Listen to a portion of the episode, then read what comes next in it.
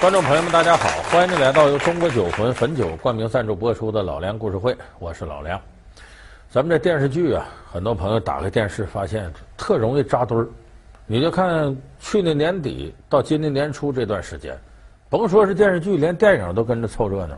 又什么《王的盛宴》、呃《楚汉传奇》、《楚汉英雄》，哎，一时之间呢，刘邦、项羽、吕后、虞姬这些历史人物在中国的荧屏上开始大放异彩。热了，很多人就总结：你说为什么刘邦一个流氓他能赢，项羽一个英雄最后还败了呢？很多人说：那你看项羽不会用人呢，就那么一个范增，还把老头气跑了，死到外头了。你等刘邦呢？你看人家用人，张良、韩信、萧何、陈平啊，一系列的人能耐都比他大，但都恰如其分的给他贡献出了自己力量。刘邦赢，项羽败。背后还有一个非常重要的原因，就是他们的女人是不同类型的。你看现在咱说说某领导干部腐败了，跟啥枕边风？有的时候女人这个枕边风的作用，积极上来讲呢，能够让你事业家有贤妻，男人不做恶事；消极来讲呢，往往把你推到一个万劫不复的深渊当中。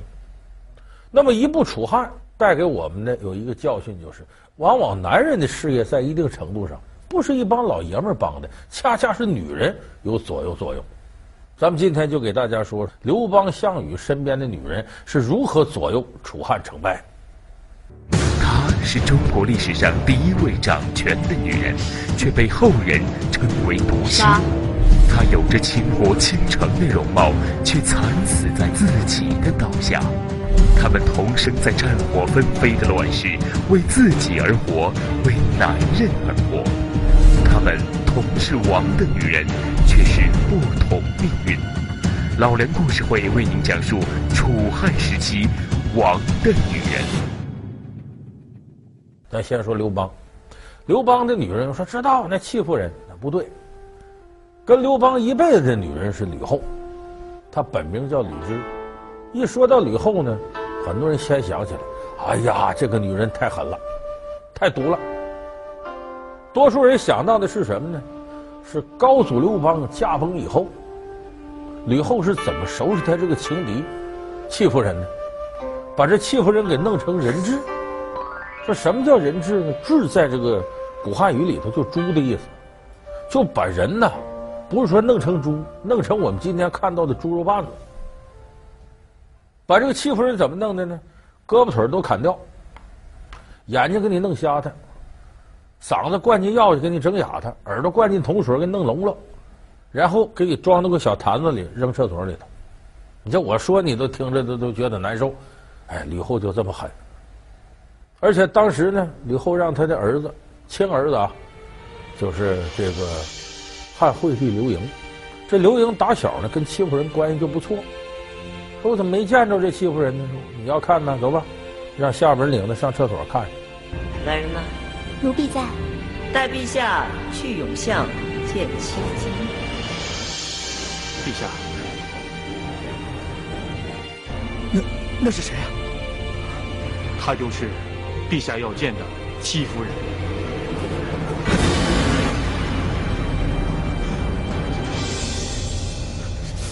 呀！可把这刘盈看完了之后直恶心呢，再一看居然是戚夫人，这怎么这样了？自己母后太狠了。自那以后呢，他就饮酒作乐，开始不理朝政，没多少年就死了。这吕后最后呢，等于收拾这戚夫人，倒把亲生儿子给吓出毛病来了，这也算报应。所以很多人一提吕后，中国历史上第一个专权的女人，专横狠毒。他开始吕后不是这样人，吕后一开始啊。完全就是个贤妻良母，为什么他一步一步变成这么狠了呢？咱们先从头说，在沛县这一亩三分地上，本来呢，刘邦的年岁比吕后大十多岁，而且吕后家庭出身呢，他爸爸吕公啊，原先做点生意，也有点文化，说白了，家境条件很好。那刘邦是什么条件呢？其实就是个流氓。游手好闲，家里头务农，后来弄个小官当的叫泗水亭长，泗水亭长什么意思？往大了说，就泗水区派出所所长；往小了说，就这一片的城管。就这么个位置，挣那点工资不够他喝酒的，家里也有穷的叮当响。你就想两个人，他还比他大十多岁，可为什么这吕后一朵鲜花插到刘备上了？说吕后年轻时候很漂亮，就是怨他爸爸吕公。这吕公有一项特异功能，技能啊，干嘛？算命。他看相，偶然碰到刘邦，哎，这小子不错，你看啊，鼻梁这么高。咱们都知道，传说当中龙，龙的鼻梁骨高。所以鼻梁骨高，隆起的隆啊，说此人有龙准之相，准就是这一块，龙准之相就是帝王之相。这吕公会算命看相，哎呦，这人将来能当皇上。你看这这这，越看越顺眼，就这么当即决定把自己女儿嫁给刘邦。如果这个吕后啊，像后来那样有心机、懂权谋，你就想着当时她刚二十岁，怎么可能同意嫁给刘邦这样呢？那也得反抗反抗。当时吕雉二话没说嫁给刘邦，为啥？她当时就是个贤妻良母类型的。这个儿女婚姻大事，父母做主吧，哎，也没说什么玩意，痛痛快快的就嫁给刘邦。你要是不想让我哭，我可以不哭。你可以哭，但是只能跟我哭。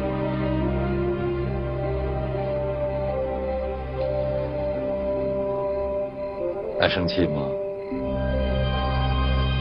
爱生气。你可以生气，但是不能跟我生气。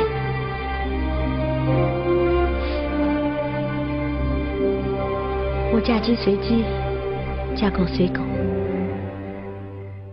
而且嫁过去，她真是嫁鸡随鸡，嫁狗随狗，嫁根扁担她抱着走。她一心想帮助刘邦呢，把日子过好。他连什么事都能忍呢？刘邦那会儿不正经，跟沛县农村有个姓曹的寡妇好，还生了个孩子。这孩子后来取名叫刘肥嘛。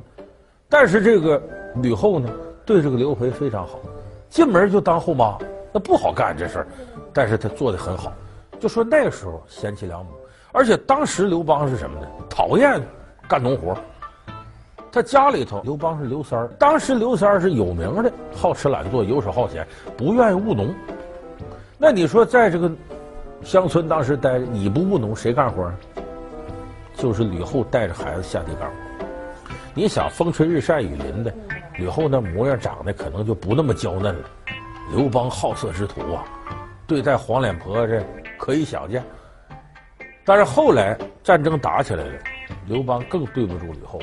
为什么吕雉后来变得那么狠毒？就是他这爷们儿不行。刘邦本身有问题，什么问题？刘邦、项羽打起来了，他们都是江苏人。这块地盘争来争去呢，开始刘邦打不过项羽啊。这个时候，吕雉在家里一看，我爷们儿跟项羽打起来了，我得找他去。想跑没跑了，被项羽给抓住了。你是我对头的老婆，我扣你当人质留下。本来那时吕后还想。这把我抓起来行，忍两年，怎么着？这是我爱人，我这这丈夫刘邦也得来救我来。刘邦想都没想这事。刘邦当时干嘛呢？花天酒地，另结新欢，就这欺负人。有的史书记载呢，这刘邦呢跑到欺负人家躲着。这后来看着欺负人挺漂亮，三弄两弄弄他手来了。这欺负人对刘璋刘刘邦的脾气，能歌善舞，跳舞跳得好，而且唱歌据说还会写歌词。爱妾，朕为你击筑长歌，你为朕跳一段长袖折腰舞，如何？好。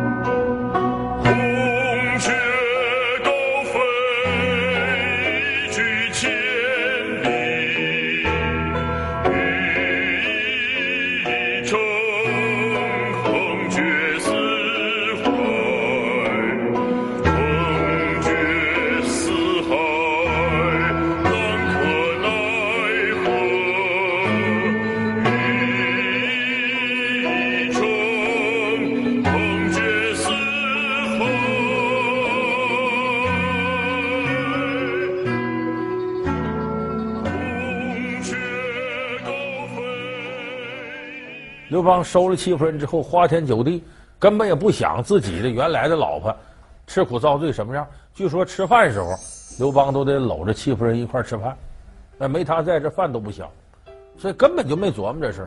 最打击吕雉的是个什么事儿呢？这个荥阳大战，项羽为了能够让这个刘邦投降，他手里攥着刘邦家小呢，刘太公也被他抓来了。我把你爹把你媳妇都弄出来，你不投降我就宰了他。咱们看《亮剑》里头，李云龙不是打那个日本鬼子的炮楼，说日本鬼子把他媳妇弄来了，同样的办法。结果刘邦说什么呢？嗨呀，你甭给我来这套。当年在怀王驾前，楚怀王驾前，咱们是八拜之交，拜了兄弟，就咱们俩拜了把兄弟了。拜了兄弟，你说你拿我爹拿我媳妇在那有用吗？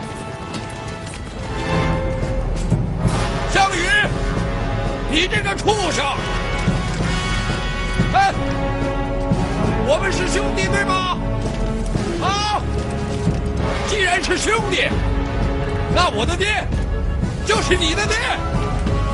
你要赌吗？好，赌好以后，记着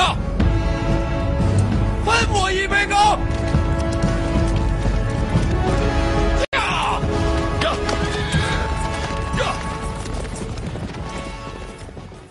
项羽一看这招没用啊，拉回去吧。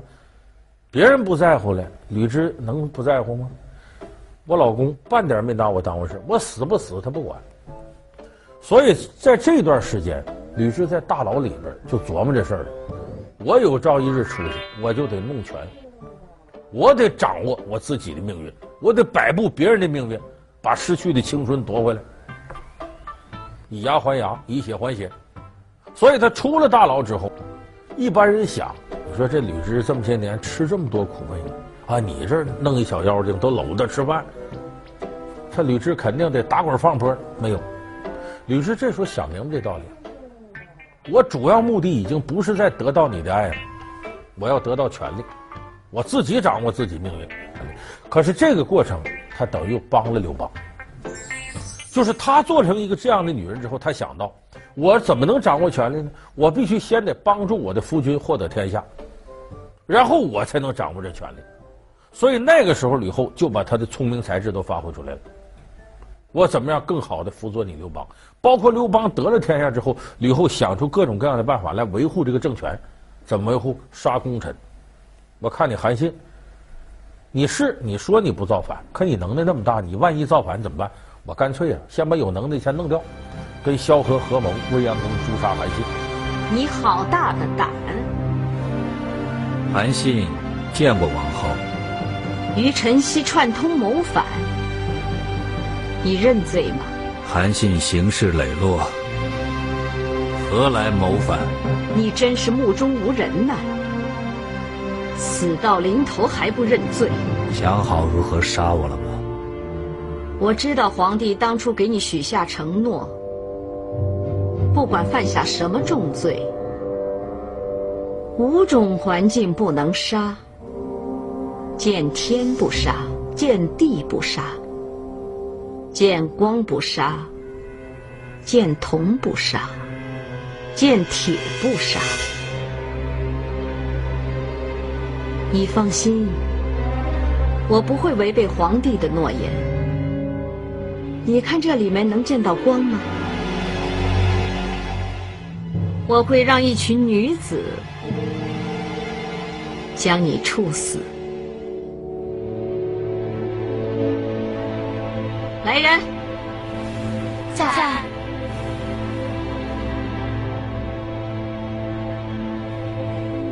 杀。诺。所以吕后对于巩固汉高祖刘邦的政权是起到重要作用的。所以，尽管这个人到后来不可爱，刘邦也不待见他了，但是却给了他类似谋士、权臣这方面的一种支持。所以，有这样的女人，对于刘邦来说，既是幸事，又是不幸。不幸在于呢，这个女人心肠也狠，后来也不跟你通心通德了，也不那么温柔了。刘邦从自己的正宗皇后身上得不到女人的爱了，当然这怨他，他也没给人家男人的爱。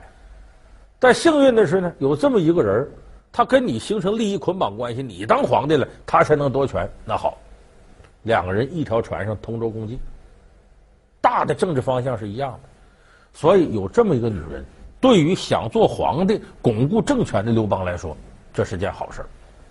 她是中国历史上第一位掌权的女人，却被后人称为毒妻。她有着倾国倾城的容貌，却惨死在自己的刀下。他们同生在战火纷飞的乱世，为自己而活，为男人而活。他们同是王的女人，却是不同命运。老梁故事会为您讲述楚汉时期王的女人。好，欢迎您回到中国酒魂汾酒冠名赞助播出的老梁故事会。那么，同样我们再看。刘邦的对手项羽，这个结果恰恰相反。项羽的女人是谁呢？虞姬。但虞姬呢，有一点，从感情上来看，她跟项羽的感情轰轰烈烈，那可比这吕雉和刘邦的感情，那可以说要现在吸引年轻人，还是项羽虞姬的之间的爱情。那他俩好归好，虞姬和吕后是完全不同。吕后我们大致可以把它归结到事业型。我得把事干好，要掌握权力。虞姬不是，虞姬就是个家庭型。他的世界里头，只要有项羽，只要项羽对我好，什么都是次要的。功名利禄、富贵荣华，甚至生死都不重要。但也正因为他太在乎项羽，太在乎二人世界，太轻看功名利禄，他坏了项羽不少事。你比方历史相传啊。这个当初打下来咸阳，杀秦王子婴。那个时候项羽势力是最大的，本来他就该定都咸阳，稳居关中，四面策应。可是当时呢，一里一外有两件事，把项羽弄晕了。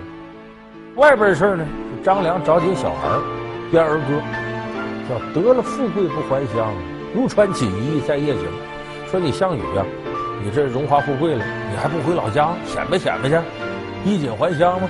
就得了富贵不还乡，如同穿件漂亮的衣服，晚上走道，谁能看着你呀？这是外边，里边虞姬就说：“别在咸阳待着，这地方穷山恶水有什么意思？你说这城池坚固，那城池这么坚固，怎么你跟刘邦还打起来了？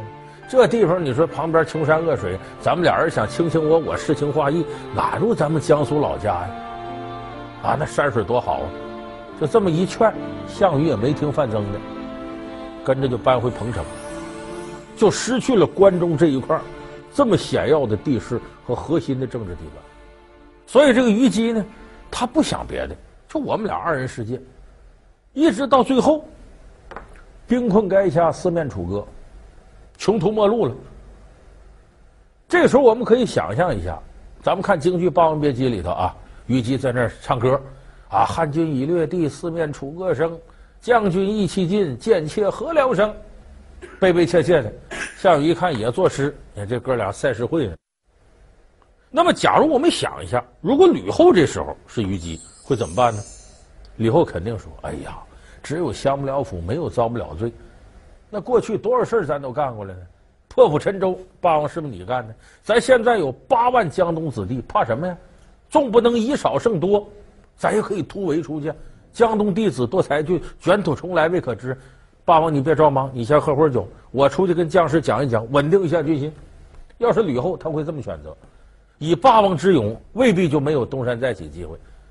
可虞姬这时候想的是什么呢？你我好比鸳鸯鸟，比翼双飞在人间。啊，纵不能同年同月同日生，但愿同年同月同日死。悲悲切切，咱俩人像梁山伯护城台似的，俩大蝴蝶进去得了。还没等这个仗见到底儿呢，他这先唱上挽歌了，一下把霸王带到了小儿女的悲悲切切的悲剧场景当中。你看，这我我最爱的女人不活了，我也别活了。你看，就这么一个英雄，活生生的让虞姬给拉下水了。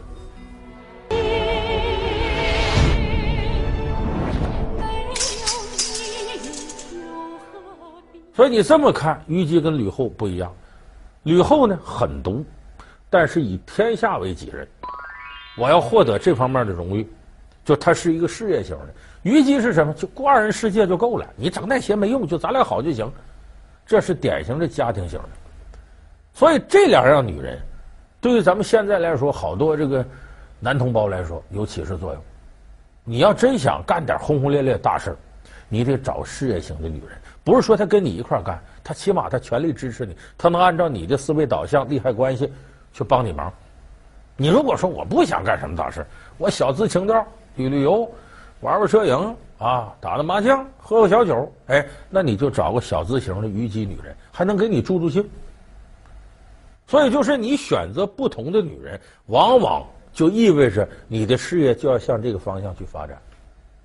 当然，我们说，对于现代的女同胞来讲，无论是吕后型的、虞姬型的，都不是那么太恰当。你像有些人是吕后型的，但是咱不是说她狠毒，女强人，我天天我就忙着干活工作，这样的女强人，恰恰因为是家庭不幸福，把她逼成了一个女强人。这种事在现实生活当中比比皆是。说一个女强人身背后站着一个伤害了她的男人，一个成功的男人背后站着一堆奉献的女人，哎，这是正常的道理。那么作为虞姬这样的是家庭型的，和这又不一样了。他为什么不一样？有的女人说，我就围着男人转，哎，我全职太太，我天天伺候你啊，我爱情至上。其实那根本不行。一旦进入到婚姻状态，你就发现。你的男人在外头有那么多事儿，分散的精力；你在家里头，眼睛里就这么一个丈夫。那时间长，你就挑剔，你怎么对我不如以前好了？怎么下了班，你看你累那样，你也不理我？你往往就会注意力过于集中，他注意力分散，你集中的时间长了，两口子关系就恐怕就很难处了。所以说，就即使家庭条件再好，你的男人再爱你，你也应该在外边找一个自己的工作。关键时候分散一下注意力，减轻一下男人的心理负担，这等于是给你的小家庭增添了很多正能量。好，感谢您收看这期由中国酒魂汾酒冠名赞助播出的《老梁故事会》，我们下期节目再见。